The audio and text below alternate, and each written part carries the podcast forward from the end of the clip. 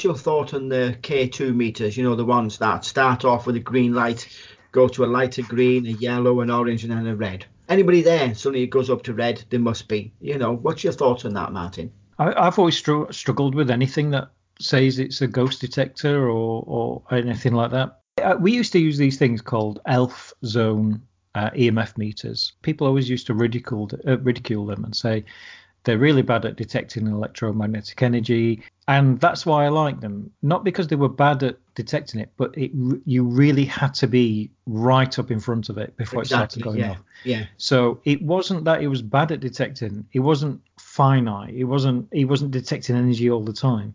You really had to go right up to a light switch before it started going to green or it started flickering into or amber and then uh, yeah. Uh, sorry amber and then red sorry it was green amber and then red these elf zones I really liked. And the time which I mentioned earlier, where we saw this manifestation and there was static electricity, all the elf zone that was next to where the ghost appeared all turned red. Yeah. So there was definitely an interaction. So I like those. I think the problem is with K2s, and my worry is with those, is they're just too influenced by the environment. Yeah. Where anything like a mobile phone or anything like that, it picks it up. It's too sensitive. We always used to use tri-field meters. Now, tri-field meters used to uh, test for magnetic, uh, microwave, uh, and EMF, and it actually w- is what influenced the Ghostbusters equipment, yeah. the tri-field yeah. meter. And the good thing is about that is, again, you had a meter, so you could actually determine where this energy was coming from. With a K2, you can't. Yeah. You've got no idea where it is. No, it just no. flickers or whatever. So in the end, certainly at the end where we was telling our staff that they should use an RF meter whenever they use a K2 because an RF meter will tell you if there's a mobile uh, within the perimeter yeah. of where the K2 meter is. Then at least you can say, right, this is caused by mobile. This isn't. This is radio. This is mobile or whatever. Yeah, yeah. So with any piece of equipment, I think you just have to be you have to know the equipment and you have to know to get to know it. Uh, and even if it's a thermometer you have to know how sensitive it is and whether a fluctuation if it's if it's within five feet of you is it going to pick up on your mobile even if it's switched off on silent? Yeah which it will yeah. which it will. So it is but I'm, you do have to know your kit. I don't know about you but I'm not a big fan of K2s and, and I certainly I'm don't not. believe in calling out to K2 meters no, that it could be like I say, it can be down to anything. You know, um, one of the uh, places we used to we used to go to regular. Um, I can't even remember the name of it now. I'm sorry. The uh, oh, the Civil War place in Worcester. Um, I can't remember. Oh, Commandery, Commandery, yeah, yeah, yeah, yeah. Used to used to used to go in there. It's a really nice uh, staircase there, but Yeah. underneath the staircase was a um, a telephone exchange that is always active. So you put your K2 by it, and they went red straight away, and everybody thought it was a haunted stair a haunted staircase uh, until you told them, and then it's you know because I think part of it, people on such a what you call it organized event, they want to see things happen. You know, I pay me money, I want to see something. So this is where the paranormal investigator, the medium, you know, they have to be knowing, like, you know, uh, the medium might say, well, I don't get anything there, you know, and be honest enough to say, I don't Yeah. sense anything. And the paranormal investigator think, hang on a minute, what is it? What is happening around there? And then go and ask the staff, is there someone underneath the, underneath the staircase? Oh, yeah, it's uh, um, it's the hub, you know, the mainframe computer, whatever. Because at the end of the day, then, you know, if you can rule it out, you can say to people, well, look, we have checked. We now know it's not para, it's not a paranormal. And more often than not, people think, oh, thank you, we've ruled something out, you know? Absolutely. The, the events that I ever did at, at the commandery, uh, it was the same. I, I did a pri- I did. I actually did the first ever investigation there with when we was running mysterymag.com. We we did a private investigation there, and the first thing we discovered was that there was a lot of electronics and uh, certainly bleed over from electromagnetic energy in that area. Yeah. So going forward, whenever I investigated there, I, I tried to keep away from the staircase, but it was such a draw for attendees. They always wanted Yeah. to sit on the staircase. I think it's because of some of the stories were related to, to that particular area that uh, I think it was Duke of Buckingham or one of them uh, died in that area. But I, I, I think it is the common sense, and, and it's interesting. You, you reminded me about the spirit box, and people talk Yeah. about the use of spirit box, Ovilus, and this has become very prevalent in the last ten years. And, and when we was running a ghost hunting company, it was one of the most asked, uh, requested things uh, from customers that they wanted to use a spirit box. Straight away, it didn't sit right with me. I, I can understand white noise and I can understand uh, uh, experiments with white noise where you're listening to this constant white noise and then something might come through. I, I understand that and I've seen great explanations of how white noise uh, happens, how that works. But with Spirit Box and the randoms flicking through various radio waves, receiving bits of taxi uh, communications or radio or amateur uh, radio enthusiasts getting all that sort of through. It's just crazy, really. It's just random. And what summed it up, and I think it was a paranormal group called Otherworld Northeast. I'm Yeah. sure it was them. They decided to test the spirit box at the Newcastle Keep. So they got the spirit box, and the researcher sat there, and he he asked a total of I think it was hundred questions, and he recorded every response. Went all the way through it, and at the end they said to him, "How do you think?" It went. How do you think it went? Do you think it was successful? Oh yeah, yeah. When I did this, it it replied back and it did this, and he said I was really impressed, really, really impressed. So they then went back and re- went through all the recording and worked out how many questions was asked, which was on a hundred, Yeah. and how many of those were actually replied. And out of a hundred, there was only 95. Uh, and sorry, 95. There was no answer. There was only five that there was Mm-hmm. Replies that seemed to tie in with the question. And what happens, and this happens a lot with people, is they only remember the good things. Yes. They didn't. He didn't remember all the other 95 questions where all he got was, you know, Yeah, it was, it is. No, it is though. uh, and and that is the nature as well of investigation. Is people will often say it's interesting. We, we've done events and we've thought, oh, it's been dead here tonight, and and yet everybody said, oh no no, it was great. We had this that and the other, and, you, and you're thinking.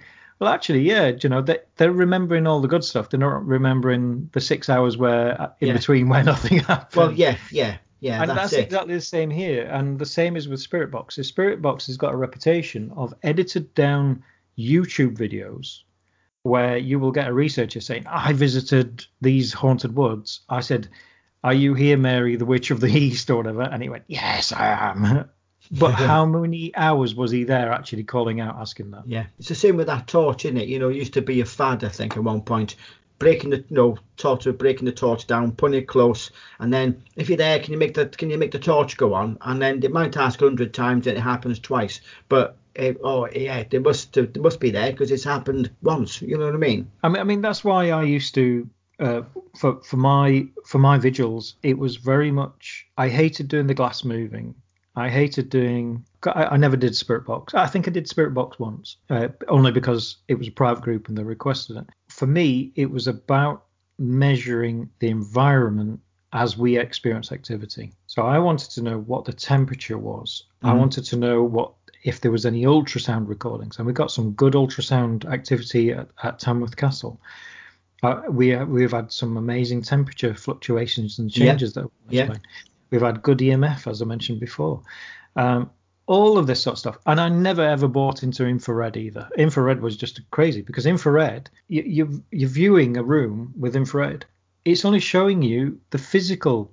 I, I, I want to measure the non-physical. Yeah, I want to yeah. I want to know the non-physical changes because what's the point in seeing if a window's cold? I know it's cold because I've just shone my uh, my twenty pound yeah. laser laser thermometer on it rather than yeah, rather than a three thousand pound uh, infrared camera. So, so from that perspective, it was always about measuring and looking for the environmental changes and fluctuations. I'm not looking for a ghost. I'm looking for an environmental fluctuation, something unusual, and that to me suggests that then there is spirit activity or there Yeah. is a ghost activity. And I mean, yeah. Sorry. Martin. Perhaps the use of a thermal camera. You know, the not not the ones that. Are that's what I meant. Sorry, I meant I Yeah. meant a thermal camera. I, I I- that's why I never used a thermal camera because Ah, I, right.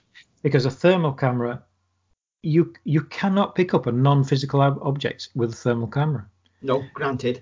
so what is the point in using that so that's why I, and in fact I, I think you saw you know the the, the level of uh, ghost hunting equipment I had rather than spending in in cameras and things like that majority of the time I would have a laptop with webcams and I would also use something called Pico, which was a uh, piece of equipment. You can still purchase it, and I could put all sorts of environmental checks and diodes and everything on there. Yeah. uh, light levels, moisture levels, Yeah. temperature, you name it. If that laptop was in a particular room, I could measure it. Mhm. I would always do a uh, background reading first because obviously there is a laptop in the room, so I have changed the environment already. Of course you have. Yeah, there's heat into the room, isn't there? Exactly. So we would you know. so we would always say, you know, first ten minutes or so is, you know, kind of uh, the the, the the set, the uh, the control, and then we would measure it. And we had some incredible results there. And most people wouldn't be interested. They would th- find it was quite boring, finding that I don't know halfway through the night in one particular area of the room there was a temperature drop by 10 or 15 degrees. Yeah. Even that to me is really interesting because the Well- room was never opened. It was alarmed. Why would that Exactly. Well, you know, you can think, well, if it was if it was because of the of the you know the sort of the room temperature changing, as in uh, it's getting cold outside, it's cold inside. Why only in one area? Why not the whole room? Exactly, know. and that that was as interesting to me as having Yeah. EVP or Yeah. any any physical forms of. Yeah. I, and, and I'm still not convinced you can actually video a spirit or ghost. So, Yeah. and that's another story I think because we, we've already been 40 minutes in, so we've got to I know. stop. Sorry, Martin. Sorry. Well, maybe we we talk about this later. That we'll maybe another podcast we'll talk about uh, taking photographs and videoing spirit Yeah. and ghosts and and that if you're interested in doing that everybody please drop us uh, a message on our facebook page or twitter or wherever you find us let us know if you'd be interested in our thoughts on photography and videoing spirit or ghosts um, but Indeed. I, th- I think do you know it, it comes back to what I was saying earlier. It's about common sense, isn't it, Ian? Yes, it is. It is. You have to be. You have to be rational, you know, and uh, even being a, you know, being a um, being mediums as myself and Martin are, then you have to look at it. You know, we we do take that sort of logical step. We stand back and thinking, well, is it me? Is it them? You know, is it as in the audience, the the guest on the uh, thing, uh, what could be causing it? You know, the first things is it is it car lights coming through the through the uh, through the window? Is it you know what's it caused by? If you can, you know, in the word of uh, Sherlock Holmes, you know, once you've ruled out everything, however's left, however improbable, has to be the answer. And I think you need to rule everything, everything out, and be prepared to what to look at what it could possibly be. It's it's interesting what you've just said because it's exactly that, and you must be prepared to accept that it's something that maybe does not fit within your beliefs. That you you would love it to be a full manifestation that's caused this, or it, it would be this, but sometimes you have you have to say right, okay, this isn't the evidence. I need to move on and I need to try and get some more evidence. My evidence is coming through messages, through symbology, through my connection with spirit. I'm, I'm obtaining evidence there. And we'll have to talk about how we used you from a historical perspective. And, and Yeah. Because I've still got some of the recordings of that and we can put that into the podcast for people Okay, yeah, um, where we took Ian to a historical uh, uh, place, and, and we'll discuss this. But that's what you need to do as mediums. If you you are looking for evidence for whatever reasons behind this, is is keep journals, keep notes. Ian, while he was doing uh, the ghost hunts, you, I mean, how many ghost hunts did you actually record, and how many communications did you?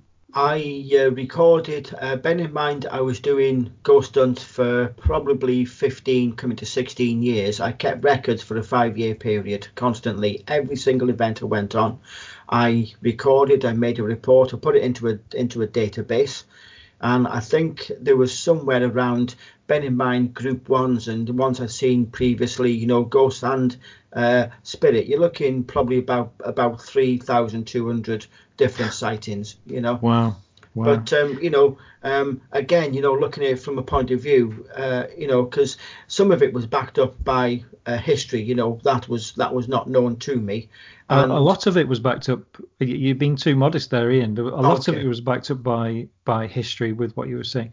I, I remember showing. In fact, I remember Tamworth Castle had a particular researcher there, and she read your reports over a long period of time, and she was amazed of what people were coming through over and quite regularly. Yeah. And it, And not only that, but she could confirm it with the historical reports of the location as well. Now, I know you well enough that you would have never looked at anything No. related to any venue at all. And and that was a running theme through a lot of venues, like the Galleries of Justice, which you must have gone there hundreds of times. Oh, right. I, I'd have to look. I think it's about 62 or something like that. Yeah, well, with with that venue again, there was there was people coming through where there could be two, three years. I remember you giving me your list of um of people at the galleries, eh, your list of Yeah. reports from Galleries Yeah. of Justice.